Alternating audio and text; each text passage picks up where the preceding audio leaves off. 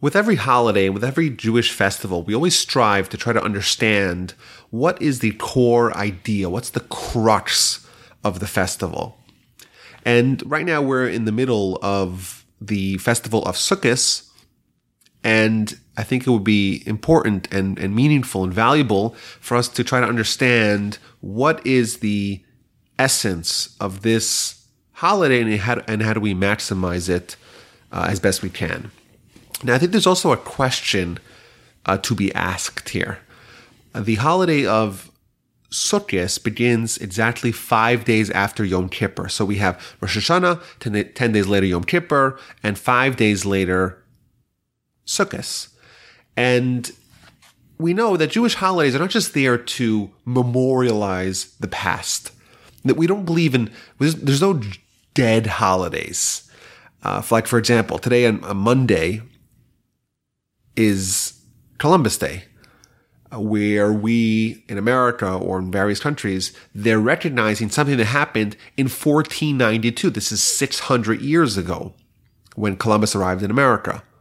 It has no practical meaning for 2017. Jewish holidays are different. There's always an aim, there's always an objective, there's something that we need to try to access today as we celebrate the holiday, as we celebrate the festival and all the elements of the festival are, are tailored to try to get us to understand to, to access that given idea. So obviously, there's something that we're lacking that we need to get on Sukkot right after Yom Kippur. And the problem, I think there's a question that on Yom Kippur, it's a day of atonement. It's a day of forgiveness. It's a day where God cleanses us. It's a day of purification. It's a day when we begin Yom Kippur sullied, but we emerge pure. Well, if we're pure, if we're untainted, what's lacking? What is Sukkot coming to fix that wasn't already fixed by Yom Kippur? And it's interesting, if you look at the halacha, the Jewish law, it stresses this link between Yom Kippur and Sukkot. For example, the halacha tells us that you should not, ideally, if, if possible, you should not build your sukkah until after Yom Kippur. You should start building your sukkah immediately when, when Yom Kippur ends. So obviously, it seems to be implied that once you finish Yom Kippur, then you could start Sukkot. But I would think that once you finish Yom Kippur, well, if someone is cleansed of all sin and someone is pure purified, if someone is in the most ideal state that a human could be, when there's nothing, so to speak, separating from him uh, between him or her and God, well, what what's lacking? So we're trying to understand what Sukkot is and specifically how it relates to Yom Kippur or how it's, so to speak, filling something that Yom Kippur was not able to achieve. So I want to suggest, well, actually, I heard this from my grandfather, but he suggested an approach to answer this question, but also to help us understand the nature of Sukkot, the festival, and many of the aspects that are uh, a part and parcel of this holiday. So we know that the goal of man through Torah is to become close to God, to become close to our Creator.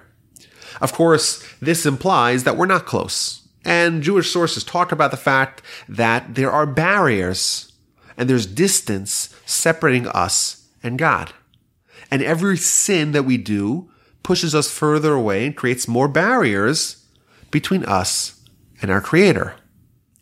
But my grandfather said uh, an amazing insight that there's really two different types of barriers between man and God. There's an internal barrier, which means where someone corrupts themselves from within and makes themselves distant from God or different from God. We know one of the goals of Torah is to make us similar to God. We should walk in God's ways. When we go off that path, we make ourselves dissimilar and thus distant from God. That's, um, so to speak, an internal barrier. And what's that? That's sin. That's what we call Yetzer Hara, evil inclination.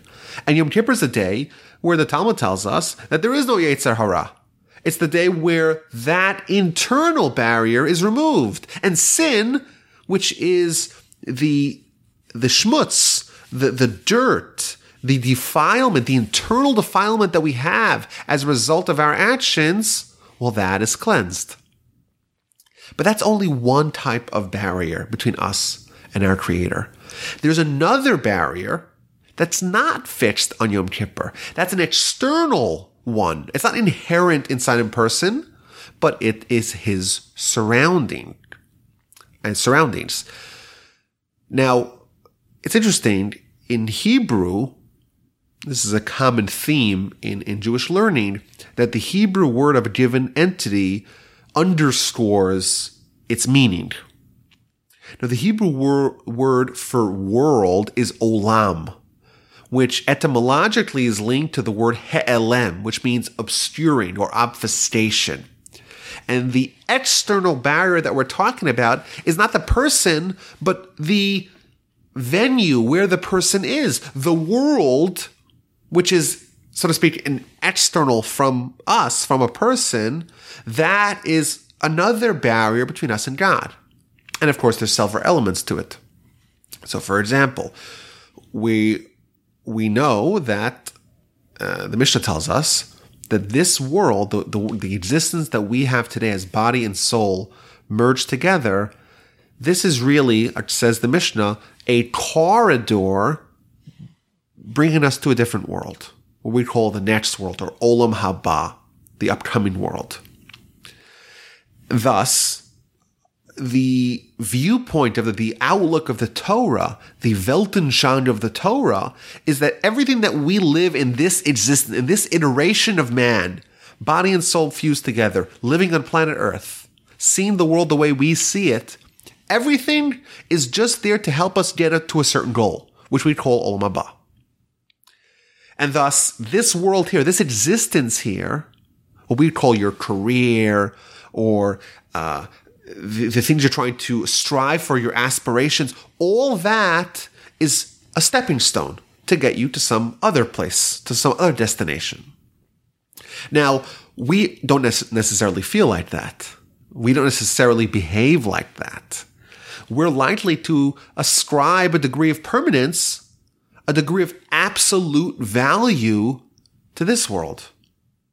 And that, in essence, this world that we're living in is a barrier between us and God. Because in this world, well, God's not evident. It's, God's only evident in the spiritual world, in Olam Haba, the next world. And thus, we, when we're living in this environment, an environment that obscures God, well, that in in, in itself, even though it's not it's not a sin, we can't be blamed. I can't be blamed for living here. I was I, I didn't choose to come here. I was placed here, but Nevertheless, even though I'm not blamed for it, but there is another barrier, the existence of this world that separates me from God. But in addition, we look at our nation, the Jewish people, and our culture and Torah and our ideals, and we contrast that with the world at large, with the Gentiles and with their culture and with their beliefs and with their system of living. And when we evaluate these two, naturally we tend to assume that, well, Jewish people, it's 0.02% of the world's population, we're just a tiny sliver of humanity and we're different, so to speak, from them. And they're more fixed they're more permanent and we're maybe a little bit more flimsy. And that, again, underscores this barrier. It's, it's an attitude where the, so to speak, the Torah outlook, the fact that we look at this world as being upside down, because when this world is presented as being permanent, as being the end unto its own, we know it's only a stepping stone. And thus, our ideology is totally in conflict with the vast world that we live in and all the people, the majority of people. And in our heads, we say, well, our nation, you know, we, are the outlier. And we're the ones who are always on the cusp of being destroyed. That's our history. But the nations of the world, well, they have more security and they'll be around maybe for longer. And that in, in, in, itself is that attitude is also an element of what we call this world, this external barrier between us and God. And a third element is the mistake that we assume that nature, as you know, the, the laws of nature, the laws of physics, science is an entity independent of God. It's interesting that the numerical value, the gematria of the word teva, teva is the Hebrew word for nature, the gematria is the same gematria as the word for God. And we're, you know, the, the, the, the, the idea that we're trying to hint with that comparison is that what we see as nature really is God's most common will. The most common will of God is this set system of laws that He put to this world. But they're not two distinct entities. Physics doesn't exist outside of God. Science doesn't exist outside of God. Rather, this is God's will most often. Every once in a while, it might be exceedingly rare, but every once in a while, God has a different will. You know, for example, uh, water, unless it's disrupted by external force, is going to fall to the lowest, you know, gravity. It will fall to the lowest. It will pool by the lowest uh, topographical uh, part of. Uh, it'll always flow down. Gravity. Well, the Jewish people are surrounded by the Egyptians, and they're encircled from all sides, and they jump into the water, and the water splits, and the water which was previously flowing downstream or was at least level, is suddenly going up. That's, of course, against the laws of nature, but we don't see that as a conflict because both of them, both nature and when nature changes, are the, just the will of God. Nature is what we call the most common will of God. A miracle is a less common will of God, but they're really the same. There's no difference between the two, which, as an aside, there are many lessons, teachings in the Talmud which talk about how difficult it was for God to split the sea. And how difficult it is for God, for example, the Talmud tells us it's it's as difficult for God to unite husband and wife as it is for him to split the sea. Which seems to imply that to unite a husband and wife is very difficult. Uh, another example, the Talmud also says it's as difficult for someone to have food to eat as it is to split the sea. Now, for us, we go to the grocery store, we get food, no problem. But to split the sea, my goodness, I couldn't do that. That's a miracle. But the truth is, what the Talmud is telling us is both of them are exactly the same thing. Both of them are the will of God. And God wills nature, and God says every once in a while, will something else. Splitting the sea is something else. The fact that produce, agriculture works that is nature. But both of them are just reflections of will of God.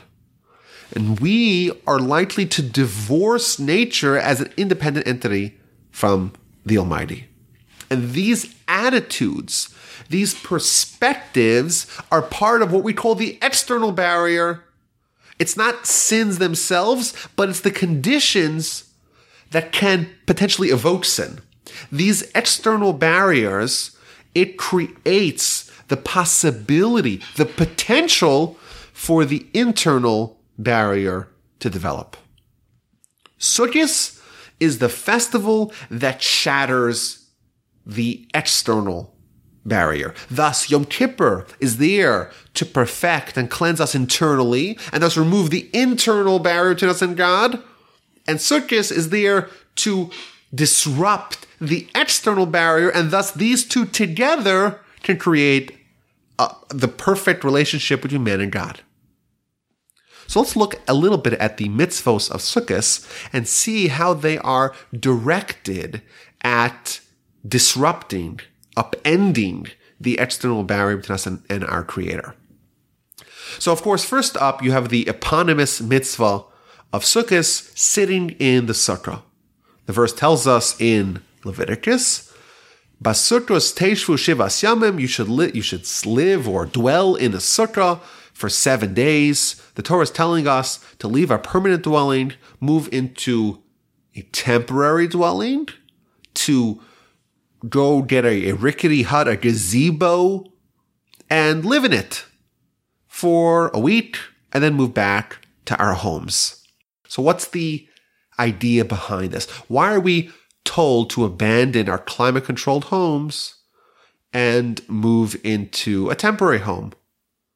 I remember growing up in New York, it was always very cold in the sukkah. It's October, it gets very late in the year.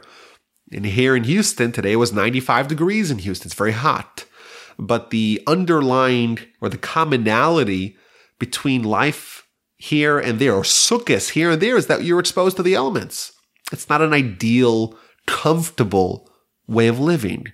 Why are we told to abandon our permanent residence and move into a temporary one? And I think the idea really strikes at the core or one of the core tenets of our belief. And that is, like we said earlier, this world is a passageway, a corridor, a means to get to the next world. Now, importantly, the Torah does not eschew the existence of this world. We don't say this world necessarily is bad. The Torah, in fact, does not promote asceticism or uh, living a monastic life. And it's an important distinction. We do embrace this world provided that it's a means to assist us in our true aim, which is service of God, which is living for the next world. Thus, we do believe in embracing this world, but not as an end unto its own. And therefore, what do we do? We go and we adopt willfully a substandard third world kind of living. You see pictures of tribes in Africa and they're living in huts kind of similar to what to what we're living in now for these 7 days. The idea is, yes, this is clear. No one would say this is not a temporary residence. And we are embracing a temporary residence why? To remind us that life in this world, and indeed our permanent residence, is also temporary. It's also just a means we're traveling to a destination. No one who sees a sukkah thinks it's anything but temporary. But when we see our house, that's a permanent dwelling. That's a home. It's built to last. But the truth is, the sukkah is home for seven days. Perhaps the house is home for seven years or even 70 years. But really, if you compare seven days and 70 years, they're still in the same ballpark. They're just, both of them are, are temporary. Neither of them are truly permanent. It's only varying degrees of temporality. Well, what about Olam Haba? What about an eternal life? in comparison to an, an eternal life, they're both identical. They're both temporary. And it doesn't matter if this one's seven days, this one's 70 years. So what? They're both temporary. And therefore don't hold, hold a candle to Olam Haba. Thus, by sitting in the sukkah, we're trying to reinforce the notion that we are liable to forget because of these external barriers, because of this olam that we're living in it. We forget by dint of our existence in this world, that this world itself is just temporary. And thus, by sitting in the sukkah, we're able to capture that, to remember, to experience the fact that it is temporary. And indeed, the Talmud tells us that we specifically sit in the sukkah at a time where it's not necessarily so comfortable. You know, maybe in the spring, it would be really nice to sit in a gazebo. It gets the fall, it gets kind of cold. Maybe then mm, people kind of go inside.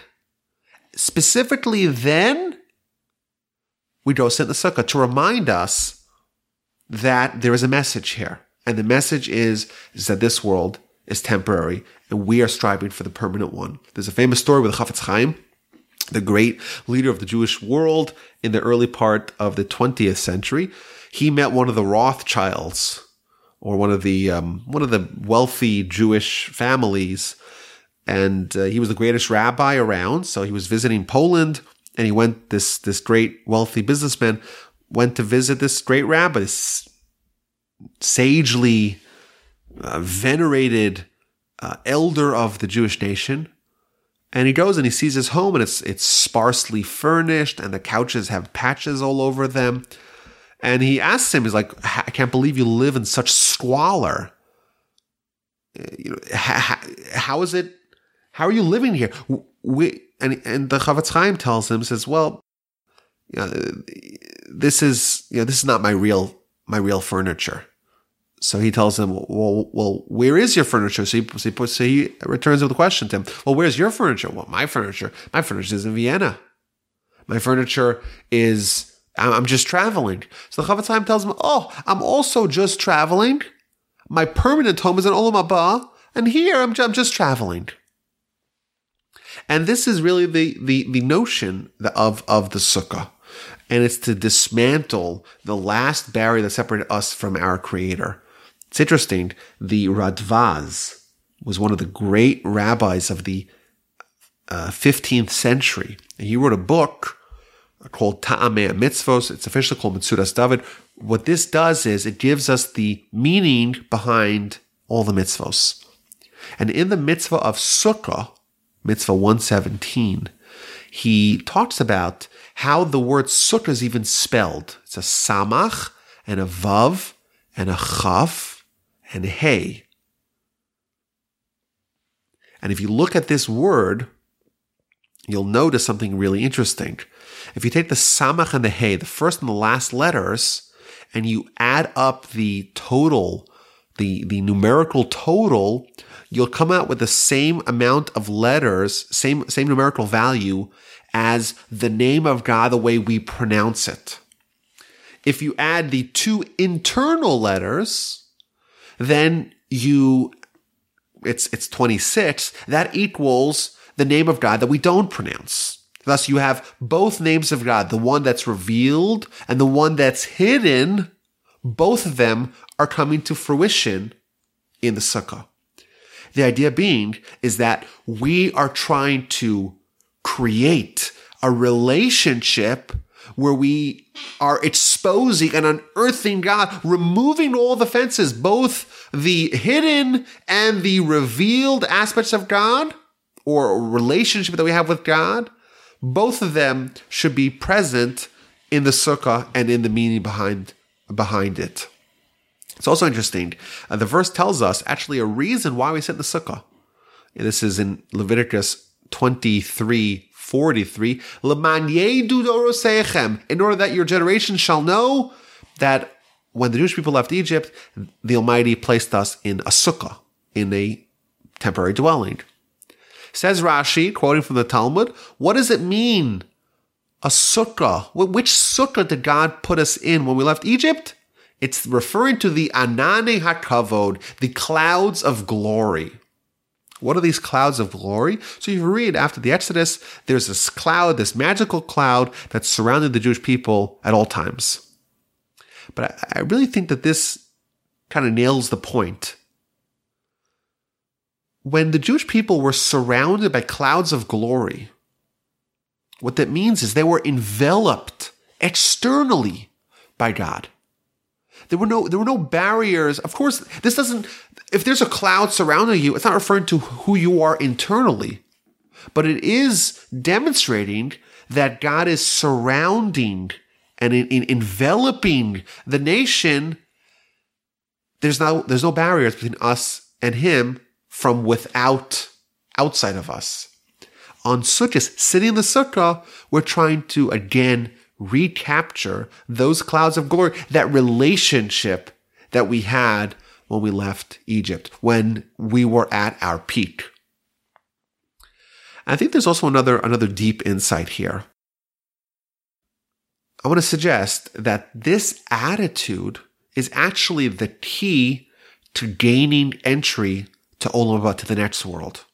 It's not just if you believe it, it's, it's, it's, it's a belief on its own. It's not an independent belief. Rather, this belief and behaving guided, being guided or having our behavior be guided by this belief is in itself what engenders the rite of passage to Olam Haba.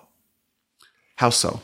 So the Talmud in the book of Avodah Zarah in the beginning, very strange episode, a futuristic episode. It's talking about what's going to be after Olam Haba is unearthed, or in the future. After Mashiach, after everything, there's going to be uh, there's going to be an appeal. The non-Jews are going to say, well, "We deserve some Olam Haba too." Why? Because the Jewish people they had mitzvos. The mitzvos they were the keys to unlocking Olam Haba. We didn't have mitzvos. Had we had mitzvos, we too would have achieved that same greatness. And the Imam is going to tell them, oh, well, okay, I'll give you one shot. I have one mitzvah. It's an easy mitzvah. It's not an expensive mitzvah. It's called sukkah. You do it and you get what it is that you're hoping to get. Okay, so the people, the non-Jews, they go and they build a sukkah on top of the roof, and the might makes it really hot. And it's so hot, it's so unbearable. They get out of the sukkah and they kick it in disgust, and they move back into their air-conditioned homes. And the money says, "Okay, you see, they weren't even weren't even able to uphold one mitzvah, one easy mitzvah." So, of course, there's many questions about this when exactly does this happen and how does this happen and all those questions aside. But I want to look specifically as to why is the litmus test of all the mitzvahs to select, if we're going to give one mitzvah to the non-Jews, give them a chance, give them an opportunity to gain Olam Haba, why sukkah? Why is this mitzvah the determining factor of someone's eligibility to Olam Haba. But I think also, in addition, the Talmud is telling us some event that's going to happen in the future. Has not happened quite yet. Now, the Talmud does not tell us future events unless it has a practical lesson for us today. You know, if it was just something that's going to happen in the future, a lot of things are going to happen in the future. Why does the Talmud find it necessary to tell us this particular event that's going to happen in the future? Let's wait and see. We'll see what happens obviously there's some lesson inherent in this future episode that's relevant to us today.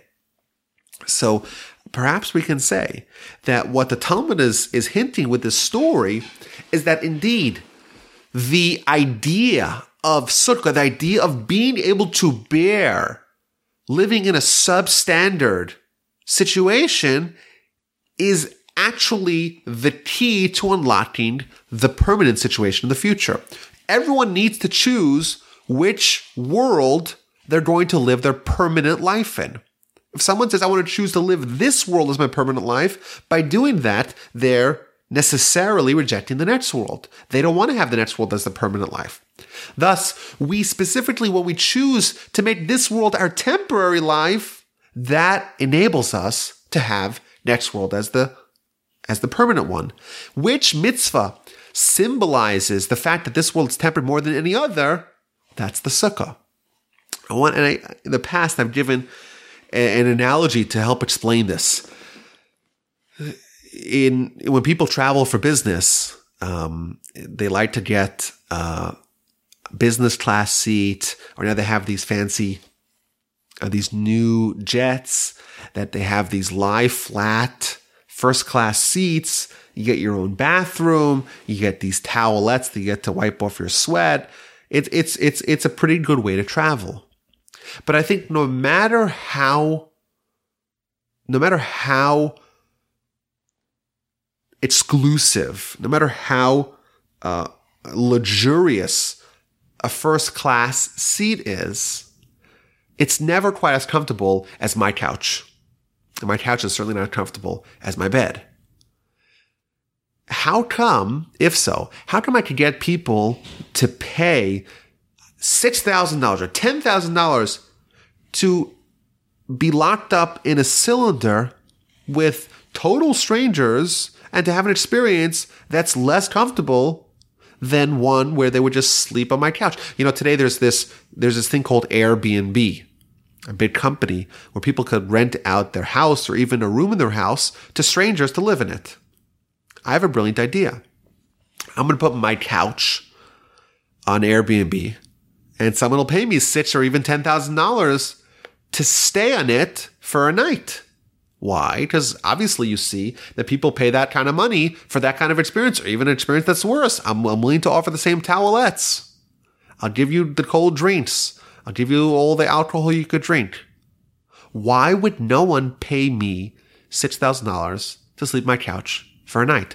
The answer is when people are traveling, their standards of living drop. And therefore, us plebes who sit in the back of the plane, we're okay to sit in a seat to be upright for 12 hours next to total strangers who are taking up your spot on the handrest. Why? Because, well, we need to get to destination. I have to get to New York. I have to get to Paris. I have to get somewhere. And therefore, I'm willing to endure the pain and the suffering and the reduction of my standard of living in order to get there. And if I get a couch, well, that's fantastic. I'm willing to pay a lot for that. But I think if your standards are not dropping, obviously that is evident that you're not traveling. When we sit in the sukkah, we're showing that we're traveling. If you're traveling, it's okay to it's okay to have the rickety fe- the rickety walls and it to be a little sweaty. It's no big deal. This is not what it's going to be like forever. You're trying to get somewhere. Once you get there, then you'll be comfortable. Thus, the attitude itself is what garners us the result. We choose which world to make our permanent one. So what do we read on in Shul on on Sukkot? So of course, on the festival of Sukkot, we read the book of Koheles, the book of Ecclesiastes, which in a, in, a, in essence is an, an entire book dedicated around the futility and temporality of this world. There's nothing new. Everything's futile. Everything that he tried to do, it was all in the end meaningless. Of course, what it's telling us is that this world, it's temporary and therefore has no lasting value.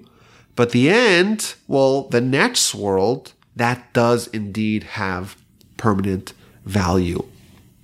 In addition, we also read uh, from the books of Ezekiel and the books of Zechariah, we read about the humbling of the seven, 70 nations. We talk about the war of Gog and Magog and the, the final showdown between the Jewish people and the Gentiles and the nations. And of course, what happens? We win.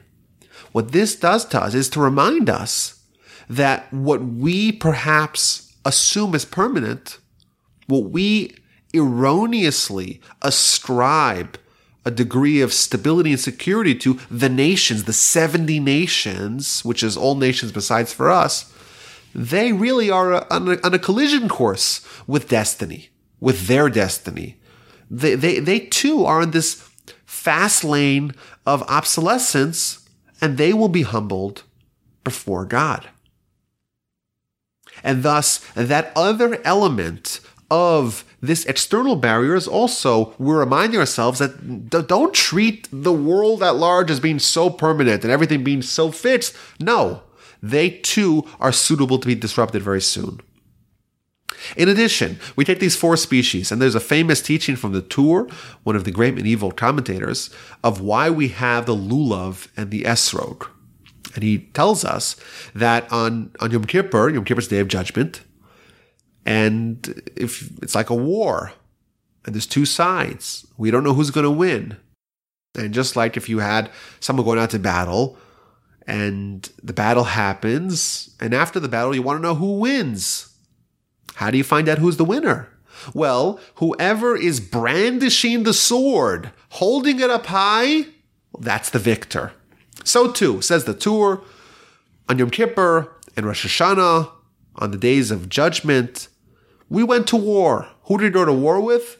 With the Gentiles, with the other nations, with the 70 nations. And after Yom Kippur, who wins? Well, we come with our lulav and we shake our lulav. We're the ones brandishing the sword. That's what the Tur says. The problem is that on Yom Kippur, we're not really battling other people. It's a day of judgment, each individual alone. So what's this idea that there's some sort of of conflict between the Jewish nation and the 70 nations on Yom Kippur? I think the the point here is that we have Yom Kippur. We have a day designated to cleansing us from all sin, to purifying us. And therefore, every year, we have a refresh button. We have all the conditions that perhaps should warrant our destruction, our going extinct. All those are removed. And therefore, thanks to Yom Kippur, our survival is assured. What about the Gentiles? What about the 70 nations? They don't have Yom Kippur. And therefore, their survival is very much up in the air. And they're great empires and great nations that were so mighty and were so powerful, no one could fathom that they'll be gone. And we, what were we? a small ragtag group of Jews, hated by everyone, being sent, uh, scattering throughout the lands, being expelled, being subject to the merciless decrees of our overlords. And you know what? We're, we're still here. So indeed, Yom Kippur is, not a, is it's not a it's not a day where we went to battle against the Gentiles. But in a certain sense, if you were to gauge the future prospects of the Jewish nation versus the Gentiles, Yom Kippur is when those two reach a, a, a crossroads. We have Yom Kippur. We'll, we'll survive. They didn't. And therefore, it's likely that they will be destroyed. But throughout our history, we don't necessarily think about that we tend to assume that we're the ones on the brink. Historically, that's what you would prognosticate. On, on Sukkot, we take our lulav. And we remember that it's only us who will remain standing. Everyone else will either be gone or will come along with us and be humbled before Hashem. That other element of this external barrier between God Again, this supremacy, the fact that we're wowed by the Gentiles, another uh, that that too through the mitzvah of shaking the lulav and esrog, we try to combat that particular aspect. And there's another wrinkle. Uh, the Midrash tells us that the four species, the four elements of the lulav and the esrog and the hadas and the each one of them, uh, each one of them hints to one of the letters, the four letters of the name of God, of the ineffable name of God, the tetragram. In addition, another medrash tells us uh, that each of the four species, there is a corresponding verse that uses the words of these four species in reference to God. Thus, the Midrash tells us Pri Eitz Hadar, which means the esrog. What's that referring to? God. The lulav, what's that referring to? God. Why? Because there's a verse in Tehillim, in Psalms, that uses the same word as Hadar to reference God, and Kapos Tamarim, Tamar to reference God, and the other two as well. Thus, we are holding a fruit and some branches and some leaves and we're engaging with various items that ostensibly are products of nature. They grow from the ground. And what does the tell us? What are we supposed to think about that? Each one of them is, is reminding us of one letter of God, and thus together we're trying to remember God. In addition, each one individually is really referring to God too. Thus, this whole mistake to ascribe an independent existence to nature, that too is being addressed on this festival. How does the festival end?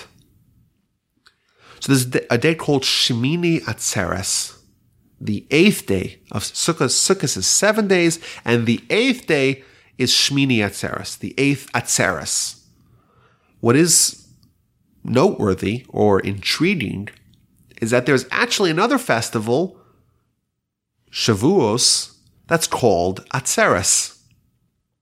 So you have two festivals that are called Atzeres. And both of them, the Talmud tells us that really Shmini Atzeres, the Atzeres at the end of Sukkot, should be 50 days after Sukkot, just like Shavuos, the original Atzeres, is 50 days after Pesach. But why was Shmini Atzeres, why was it uh, uh, appendaged to Sukkot? Well, because it would be inconvenient. Because if the people, we know on every festival you have to go to the temple, and so Pesach, well, that's in the spring. Shavuos is 50 days later. It's towards the beginning of the summer. Well, it's not so inconvenient to go visit the temple in the summer. However, if you were to make Shmini Atzeres 50 days after Sukkot, that would be smack in the middle of the winter, and therefore it wouldn't be convenient for us to come to Jerusalem, and therefore this other holiday was just added on, tacked on to the end of Sukkot. What's also surprising is that both Atzeres, the Shmini Atzeres after Sukkot, and the Atzeres of Shavuos don't have a specific mitzvah to do. There's no, there's no shofar to blow. There's no lulav. What's this idea of this mitzvah, of this festival that's just, it's just a festival for almost a festival's sake. There's nothing that we could do, so to speak, to accomplish it, to, to, to actualize it. And I think this really shows us what the culmination is. We said, we have all different, all manners of barriers between us and God. We have internal ones, we have external ones, and we're trying to remove them. So in Yom Kippur, we remove the internal ones. Hopefully on Sukkot, we remove the external ones. Well, what do you have left? All you have is man and man's creator. And therefore, the day, but both Shmini Atzeres and Shavuos, there's no, you don't need to have, so to speak, a mitzvah to engender that closeness, to bring about a closeness between man and God. It's the day itself. The there's this union already. There's no there's no separations between us and our Creator. And you know, I think this idea, this insight of really, I think brings the festival, the, the holiday, Sukkot, into clear focus. It's, it's an entire roadmap of what it is we need to do to create that perfect relationship with our Creator. That's indeed the goal of our life.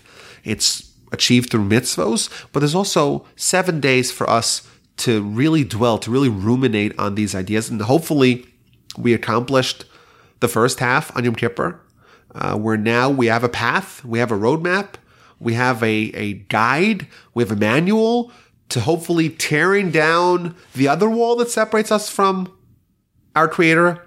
And hopefully thereby we could clear the path and access and be worthy of entering Olam Haba. I hope everyone has a wonderful holiday, a wonderful festival, and look forward to speaking to you soon. Chag Sameach.